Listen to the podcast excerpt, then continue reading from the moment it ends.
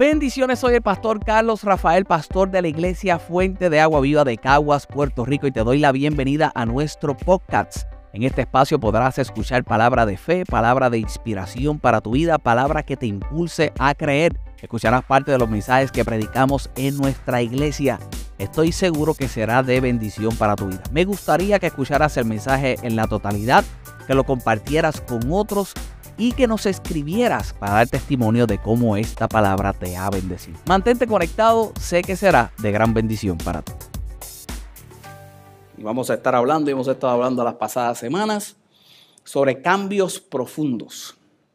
Son los cambios profundos, lo que hacemos en nuestro interior, que provoca realmente una permanencia en el resultado de eso que nos proponemos hacer, y nosotros como creyentes fundamentando todos esos cambios por la palabra de Dios y lo que Dios hace en nuestra vida. De manera general, tomamos el iceberg y una figura muy vista a través de las redes sociales, ahora que todo el mundo tiene este acceso a la diferente información, y cómo han agarrado, ¿verdad?, esta figura del iceberg para hacerle entender a la gente el hecho de que lo que se ve, como lo que le dicen la punta del iceberg, no es todo el iceberg, y que la mayoría de lo que es esa estructura se encuentra debajo del agua. Decíamos al principio de la serie de pensamientos que el 90% del iceberg está debajo del agua. El 90% no se ve. Solo el 10% es visible. La mayoría de la gente, como vamos a estar viendo en el día de hoy, de los grandes errores que comete es dirigir su vida por el tan solo hecho de lo que están viendo. Por el tan solo hecho de lo que están viendo, y lo que se está viendo, si lo ponemos bajo la figura del iceberg, es meramente el 10%. Lo que realmente hace transformación, lo que realmente cambia la vida del ser humano, lo que realmente hace una perpetuidad, la decisión que nosotros tomamos, es todo el proceso que yo me tengo que hacer consciente que sucede en el interior. Y establecimos el hecho de que para que surgiera un iceberg, por decirlo así, utilizando esta analogía y estos ejemplos, tiene que existir lo que es un glaciar. Del desprendimiento de un glaciar, entonces surge el iceberg. Son los grandes eventos que muchas veces provocan en nuestra vida que hayan ciertos cambios. El creyente no puede funcionar porque un evento mayor sea el que provoque el cambio en tu vida, sino que nosotros funcionamos que lo más grande que hay realmente en cada uno de nosotros es nuestro Dios, y porque nuestro Dios hace una obra en nuestro interior, de esa obra en nuestro interior hay un desprendimiento, esa obra en lo profundo, hay un desprendimiento que entonces sale a la calle. Ese desprendimiento eres tú.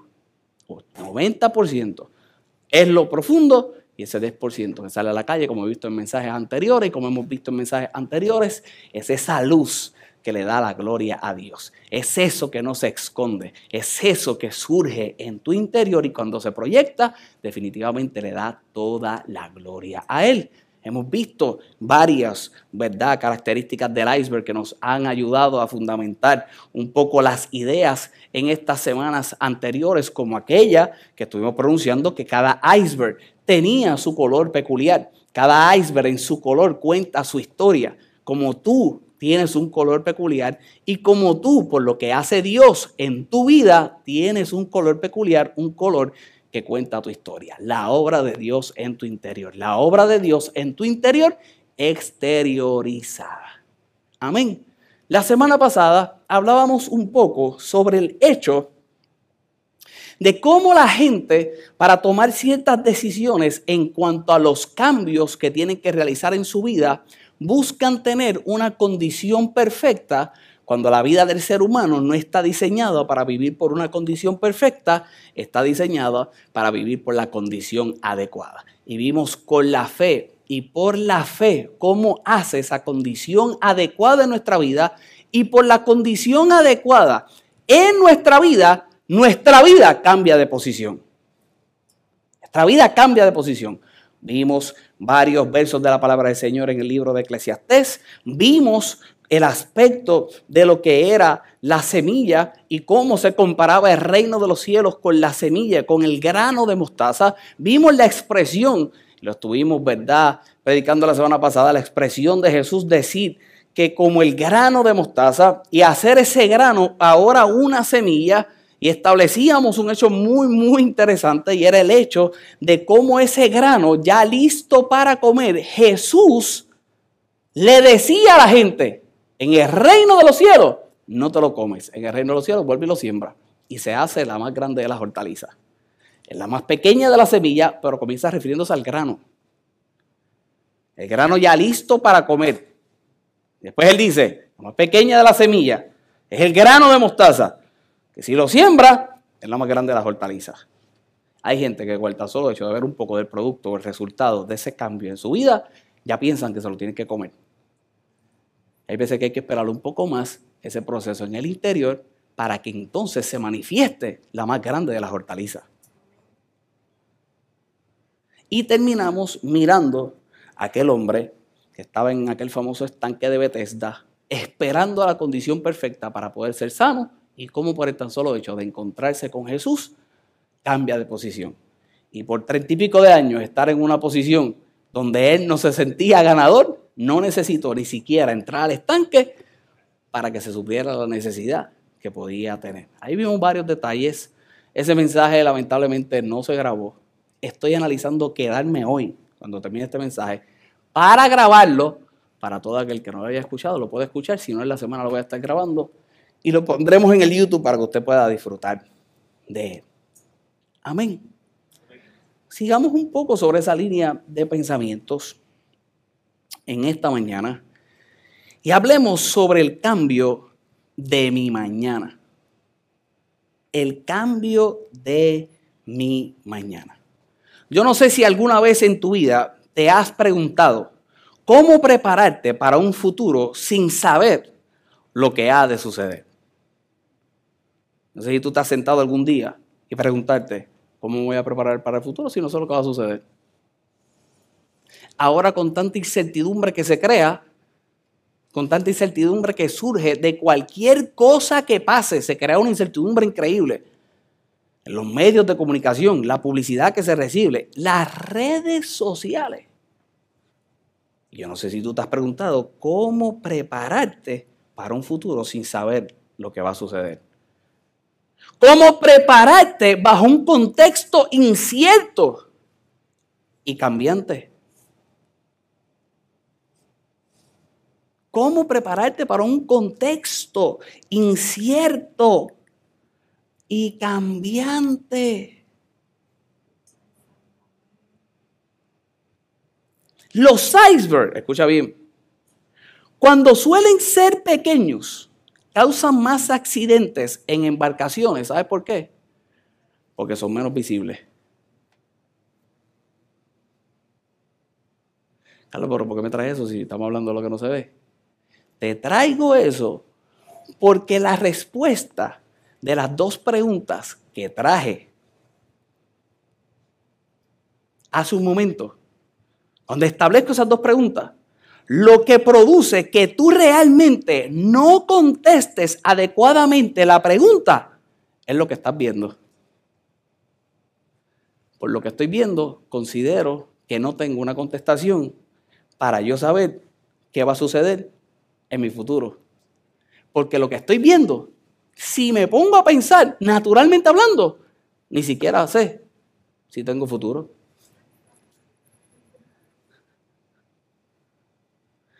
Voy a tener cuidado con lo que voy a decir. Yo creo que Cristo viene. Y Cristo viene por una iglesia gloriosa. Pero en la iglesia se ha tomado el mensaje del fin.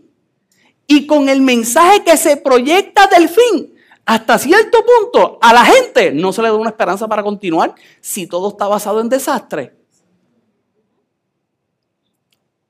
Guerra, rumores de guerra, siempre habrán. Mientras hay guerra y rumores de guerra, yo tengo que tener la fe suficiente para en medio de la guerra o los rumores de guerra, yo continuar con mi vida creyendo al Rey de Reyes, al Señor de Señores, el que tiene que suplir todas mis necesidades, porque su palabra dice que Él lo hace conforme a su riqueza en gloria.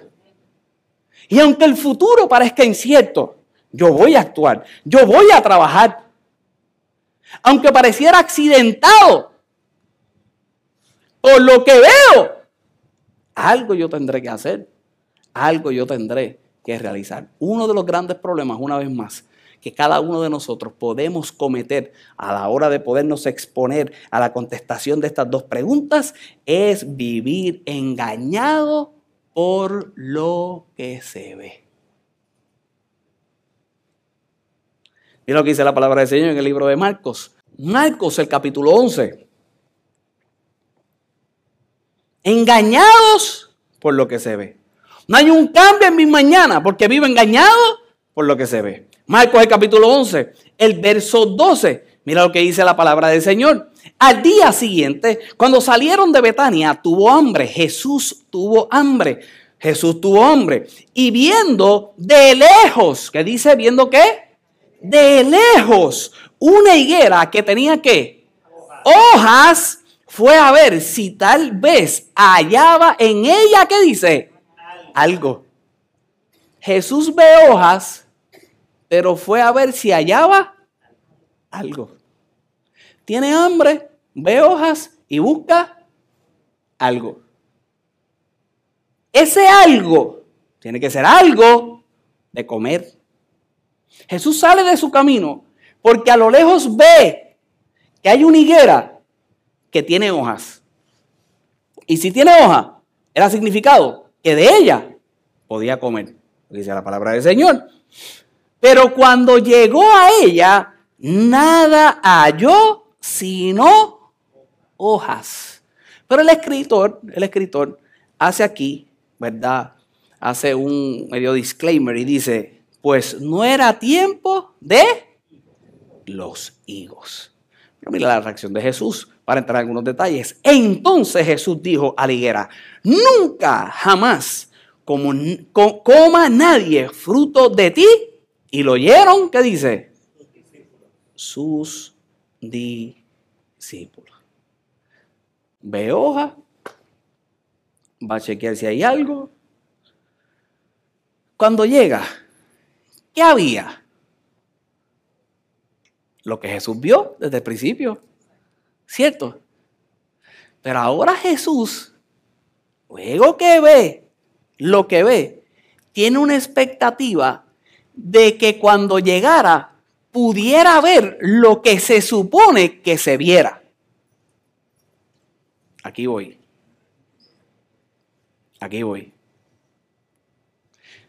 El escritor dice, no era tiempo de higos. Jesús no estaba buscando higos. Jesús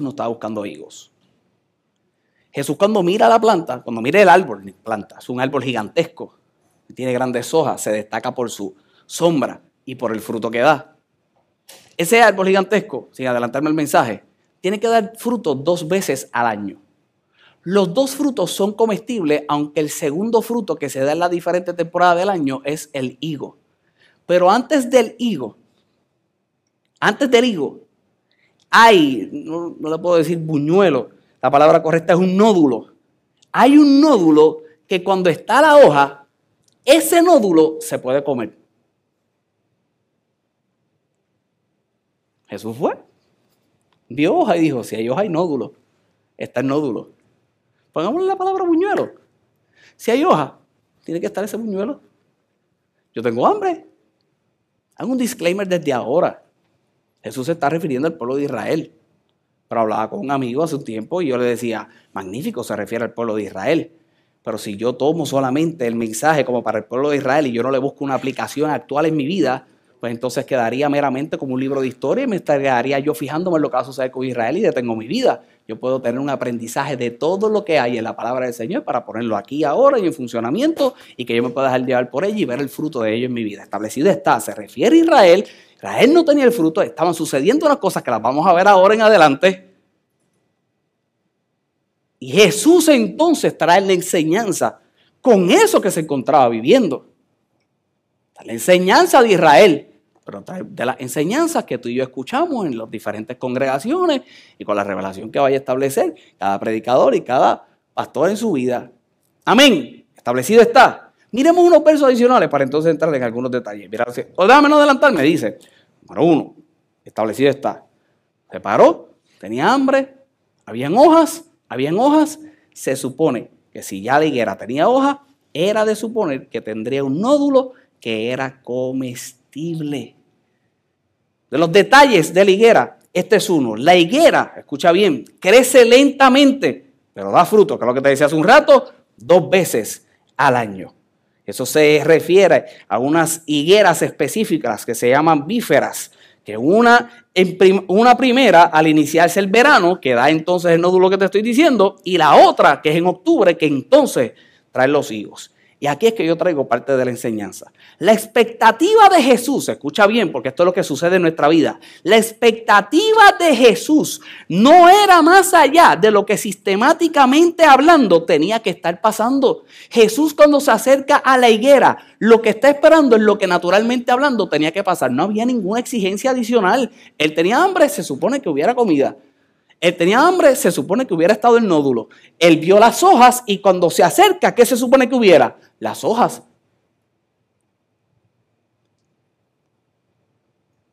Ya te pregunto yo en nuestras vidas. Jesús se sale del camino buscando un fruto. Cuando llega, no lo hay. Cuando se supone que hubiera, hermano, en su vida, sistemáticamente hablando, se supone que hay un fruto. Amén. Lo que todos nosotros debemos estar conscientes es que cuando Dios haga un acercamiento a nuestra vida, sea el fruto que se supone que mínimo estemos dando por naturaleza, por cómo nos creó, por cómo Él es. No hay una exigencia muy grande. Es que pase. No hay una exigencia muy grande. Es que tiene que pasar. Es que tiene que suceder. No hay una exigencia muy grande para que des fruto. Es que estás diseñado para que lo des. Hay una expectativa natural de cada uno de nosotros.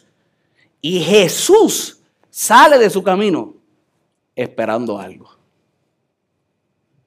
Carlos, ¿y Jesús fue engañado por lo que se ve? Como el título de lo que tú quieres traer en el día de hoy. Jesús sabía que tenía que haber algo. Y como no hubo algo, sucede lo que sucede. Pues mira lo que dice la palabra del Señor. En el verso 15, mira esto. Y vinieron pues a Jerusalén, entrando Jesús en el templo, y comenzó a echar fuera a los que vendían y compraban en el templo. Y volcó las mesas de los cambistas y las sillas de los que vendían palomas. Y se consentía que nadie, y no consentía que nadie atravesase el templo llevando utensilio alguno. Les enseñaba diciendo, no está escrito, mi casa será llamada casa de oración para todas las naciones. Mas vosotros, ¿qué dice? La habéis hecho ¿cueva de qué? De ladrones. Y lo oyeron los escribas y los principales sacerdotes y buscaban cómo matarle, porque le tenían miedo, por cuanto el pueblo estaba admirado de su doctrina. Dice el verso 19, pero al llegar la noche, Jesús salió de la ciudad.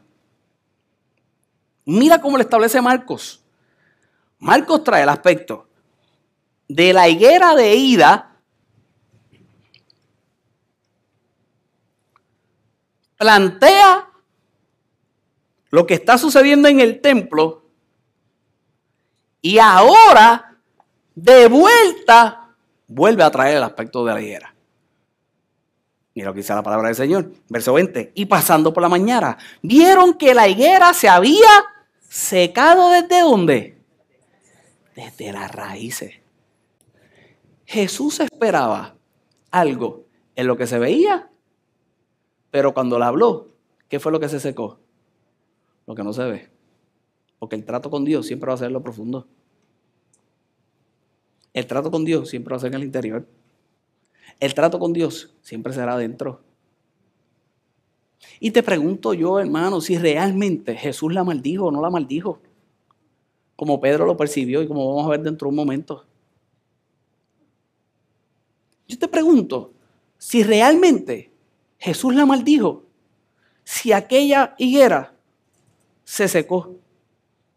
La pregunta es, si aquella higuera en algún momento dado, habría dado fruto. Si la higuera, cuando llegó, no tenía fruto y ahora se secó, ¿qué se perdió? ¿Se perdió algo?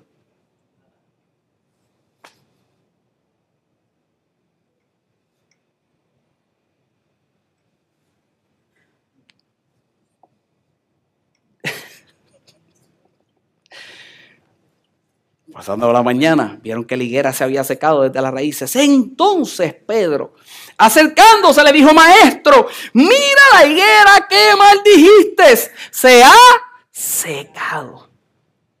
Cuando Pedro se está refiriendo, esa palabra secado, que se secó, se refiere a la palabra execrar, que significa que es se da esa maldición, ¿verdad? Como la percibe, yo pongo maldición por lo que te expliqué, pero esa maldición como la percibe Pedro, esa maldición se da porque fue una autoridad religiosa el que la dio. Mira esto, yo no quiero irme deep, yo te explico sencillo, no quiero irme deep, pero mira esto. Esta es la percepción de Pedro. Pedro está caminando con Jesús.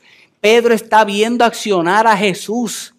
Y ahora Pedro le pregunta: ¡y a rayos! Jesús no paró otra vez a verla. Jesús no se desvió otra vez. Jesús vio que no había fruto. Jesús vio que no estaba dando lo que se supone que él hubiera dado. Él siguió de largo. Pedro fue el que se paró. Y Pedro fue el que preguntó. Y Pedro fue el que le dijo a Jesús que la maldijo. Yo no puedo decir en el día de hoy que Jesús la maldijo cuando la palabra no dice que Jesús la maldijo. Jesús le dijo: desde ahora no, nadie va a comer de ti. Habían comido antes. Si él no pudo comer, pues de ahora en adelante, si yo no pude comer, tú no estás dispuesto a dar fruto, pues nadie come de ti. Ahora Pedro es impactado porque se secó la higuera y cuando va, le dice: se secó, porque tú tienes una autoridad que no todo el mundo tiene.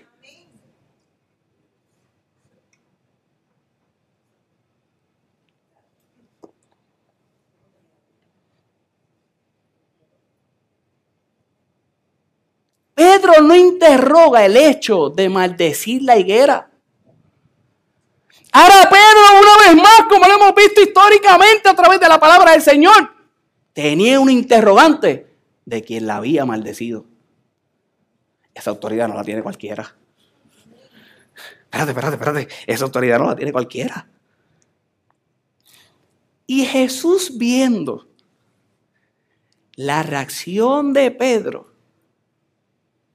echa a un lado el tema de la higuera y le dice, respondiendo Jesús le dijo: ten fe en Dios.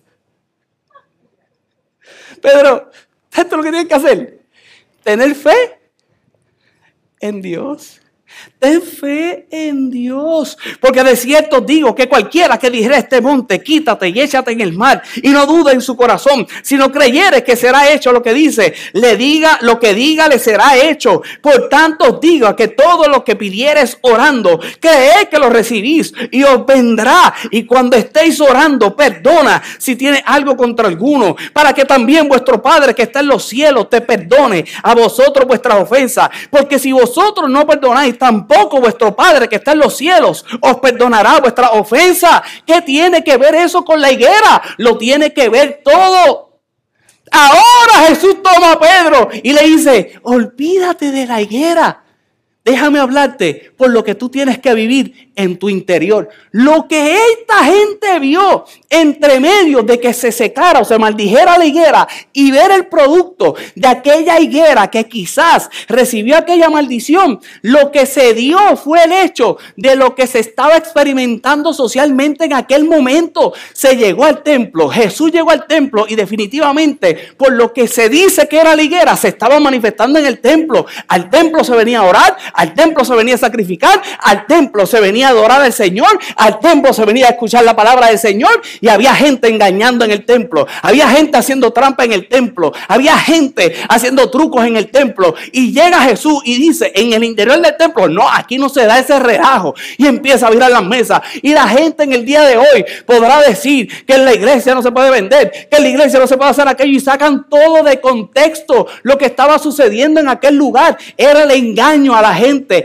era el engaño del que venía a sacrificar, era el engaño del que venía a adorar, era lo que estaba sucediendo adentro del lugar donde se encontraban con Dios. Dime tú si no iban a tener fruto.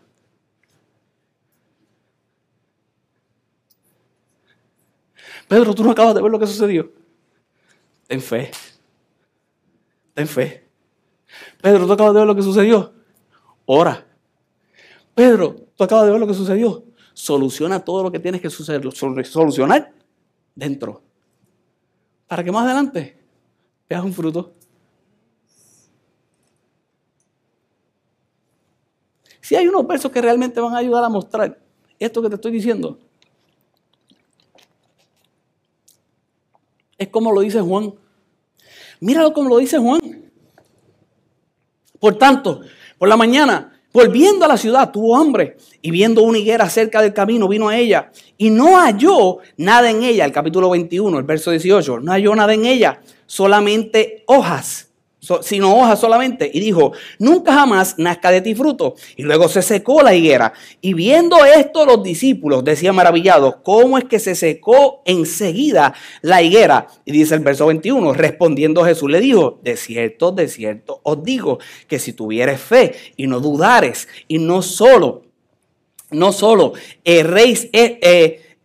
haréis esto a la higuera, sino que a este monte dijereis: quítate y échate en el mar, será hecho. Y todo lo que pidieres en oración creyendo, lo recibiréis. Yo vengo a preguntarte dos cosas en el día de hoy, y hacerte consciente de dos cosas, con lo último que voy a establecer. Número uno, hay un proceso natural en el cual Dios tiene una expectativa de tu vida. Eso es lo que sucedió con la higuera. Hay un proceso natural que ya Dios tiene una expectativa en Él sobre tu vida. Y número dos, porque en esto es que voy a basar el restante de mi mensaje, yo tengo que preguntarte en el día de hoy que para que se dé ese fruto, para que se manifieste eso de Dios en tu vida, para que haya un cambio verdadero en tu mañana, ¿qué tienes que sacar de tu camino? Jesús se sale del camino por la higuera, y lo primero que hizo fue: no tiene fruto, la sacó del camino. Pedro le interroga y le dice: Pedro, ten fe, ora, trabaja en lo profundo. Y no solamente le haces eso a la higuera, le dices a ese monte: quítate y échate a la mar. El monte se quita y se echa a la mar.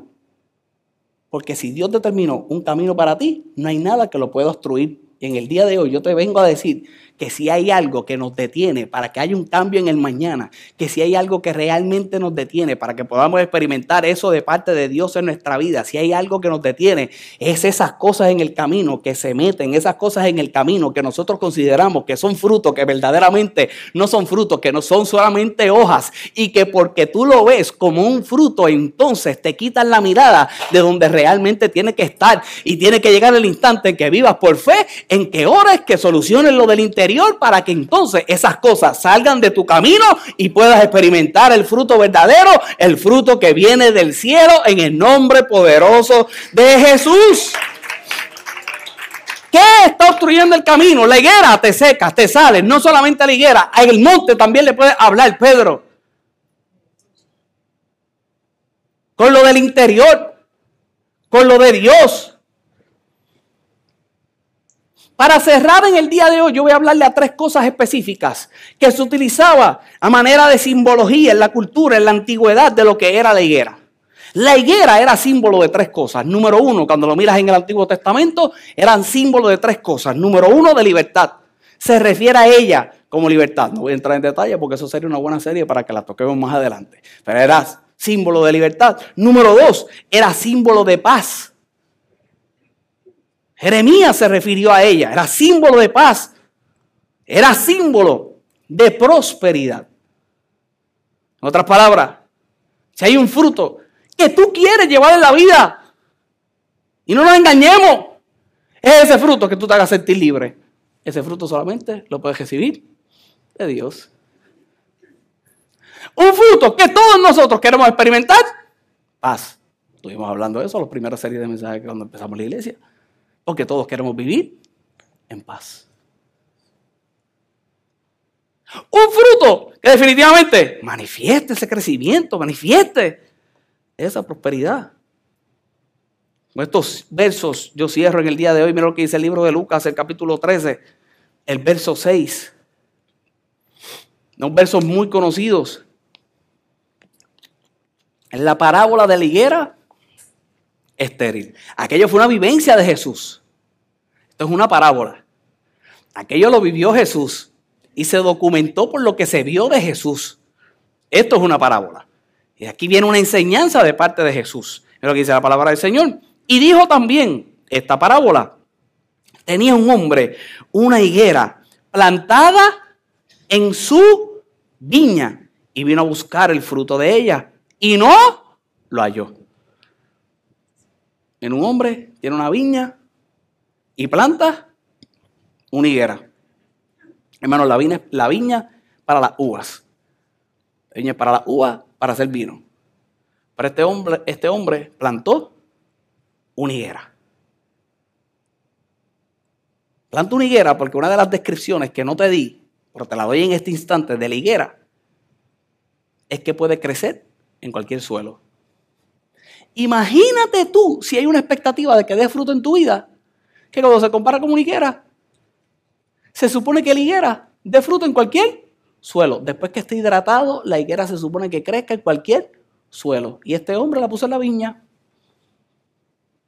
Número dos, para que se diera una viña, no era cualquier suelo, era un buen suelo, era un buen terreno. Ya fuera un terreno malo o el terreno bueno, ¿qué se supone que hiciera la higuera? Diera fruto. Establecida está. Nosotros somos terrenos buenos. Eso fue el segundo mensaje de esta serie. Fuente de Agua Viva somos terreno fértil que da fruto al 30, al 60 y al 100 por uno. Dios está esperando fruto. Pero si no te consideras bueno, ¿cómo quieras se supone que dé? Fruto. Y me lo dice la palabra del Señor. Y dijo al viñador, he aquí, hace 3 años que vengo a buscar fruto en esta higuera y no lo hallo. Córtala. ¿Para qué utiliza también la tierra? Hace 3 años estoy viniendo a comerme un frutito de eso. No está. La traducción viviente dice, sácala si lo que estás consumiendo es espacio en el jardín. Arráncala. Si lo que me está consumiendo espacio en el jardín. Es lo que dice la palabra del Señor. Él entonces respondiendo le dijo, Señor, déjala todavía este año. Déjala todavía este año. Hasta que yo cabe alrededor de ella y la abone. Y si diera fruto bien, y si no, la cortarás después. Si diere fruto bien, si no la cortará después. Con ese verso 8, yo voy a terminar declarando algo en tu vida en el día de hoy. Con todo lo que te he dicho, que hasta cierto punto pudiera ser de manera hasta de justificación para 2 o 3 que tergiversan siempre los mensajes para decir, entonces quiere decir que yo no tengo que hacer nada porque yo disfruto automático. No, señor.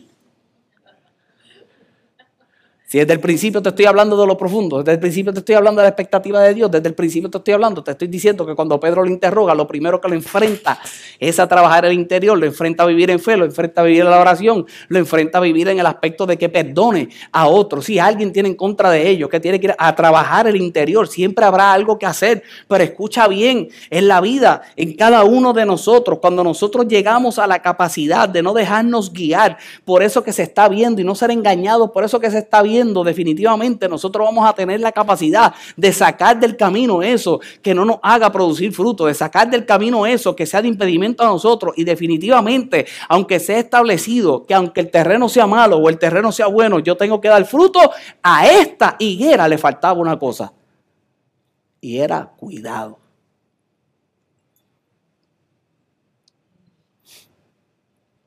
A esta higuera le faltaba una cosa, cuidado. El dueño quería ver el fruto, pero quien la tenía que cuidar no era el dueño, quien la cuidaba era el viñador.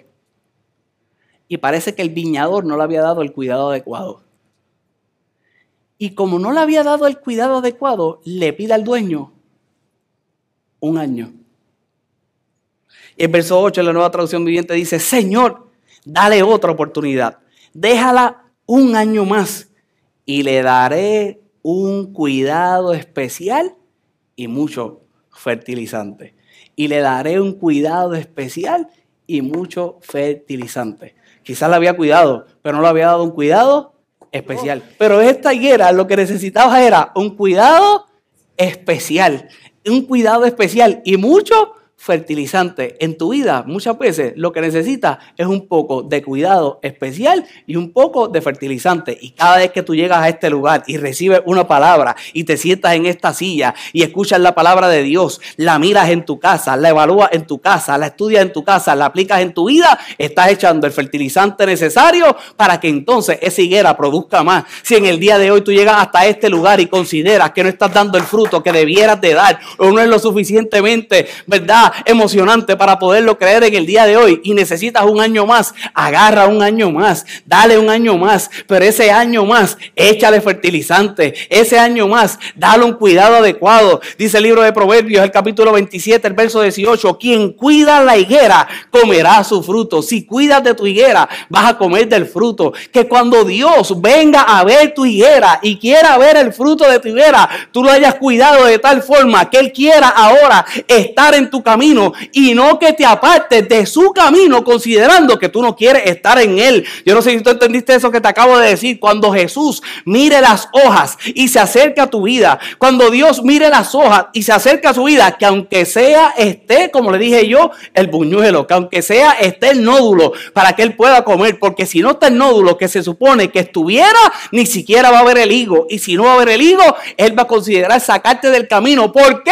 Porque considera que tú no quieres estar realmente en él, porque si tú quisieras estar realmente en él, a tu higuera la cuida y la fertiliza, a tu higuera la cuida y la fertiliza, a tu higuera la cuida y la fertiliza. Yo sé que estoy predicando mejor de lo que tú estás celebrando, pero yo me voy a decirte que el día de hoy lo que dice el libro de Proverbios, que quien cuida la higuera comerá su fruto, y el que mira por los intereses de su Señor tendrá honra. Era el Señor el que fue a ver aquel árbol, era el Señor el que quería comer del fruto, y es el Señor el que quiere comer del fruto de la semilla que tú has sembrado, que has cuidado en lo profundo, y que ahora le va a dar toda la gloria a Él, toda la honra a Él, en el nombre poderoso de Jesús. Dale un aplauso al Señor y ponte de pie.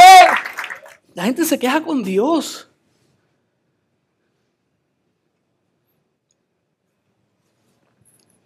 Cuando Dios lo que quiere, que tú des fruto. Te diseñó para que des fruto.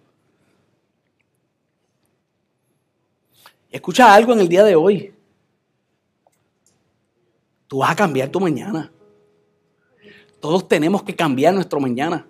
Todos tenemos que hacer cambios para nuestro mañana. Pero los cambios no van a ser por el engaño de lo que se ve. El cambio va a ser por lo que Dios quiere que se vea en nuestra vida. Hermano, yo quiero que usted sepa de que todos los mensajes que yo he predicado de esta serie, lo único que a mí me sigue rebotando en la cabeza. Y me sigue rebotando en la cabeza. Y me sigue rebotando en la cabeza. No sé qué voy a hacer con eso. Si predico más de eso, no sé. Es cuando la palabra del Señor se refiere en aquella parábola del sembrador que la semilla se hace infructuosa. Y yo decía ese día, en ese verso donde habla de los afanes de la vida, las riquezas de la vida, los afanes de la vida hacían que la semilla fuera infructuosa. Y en nuestro pensamiento, todo eso, a nuestro entender, fueron un gran fruto. Es más, le damos la gloria a Dios a Él. Le damos la gloria a Él. Le damos la gloria a Dios. Con eso. Con eso, qué riqueza. Si no ha oído ese mensaje, búsquelo, hermano.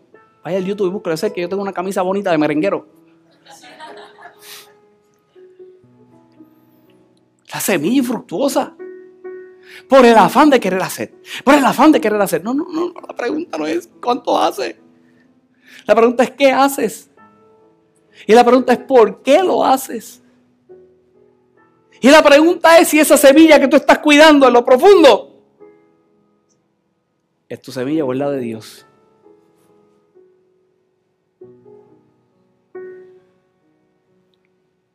En el día de hoy, tú consideres, y hasta aquí, ya he escuchado este mensaje, tú consideres que llevas un buen fruto o no estás llevando fruto, evalúa como quieras las dos cosas y evalúa si es el fruto de Dios. El fruto de Dios. Y cuida de tu higuera. Y cuida de tu higuera. Carlos, si tienes las tarjetitas, ahí yo voy a repartir una vez más estas tarjetitas hoy. Aunque tengas las tarjetitas que repartimos aquí, la vas a tomar. Hoy vas a tomar esa tarjetita otra vez. Pero hoy vamos a hacer algo diferente. Hoy no vamos a hacer un cambio propuesto y un cambio realizado.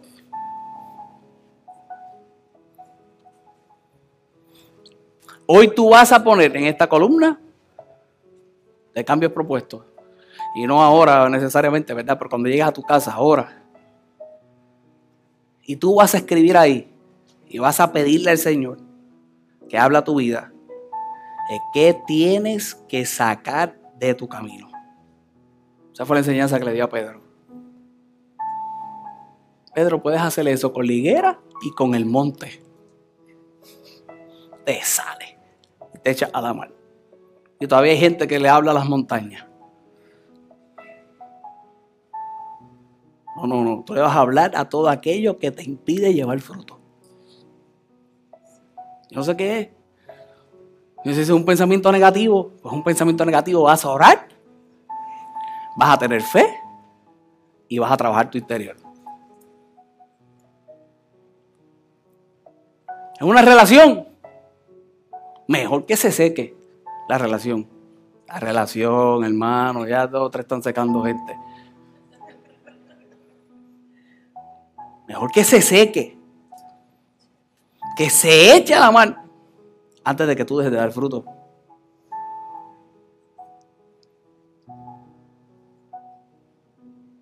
Es un negocio.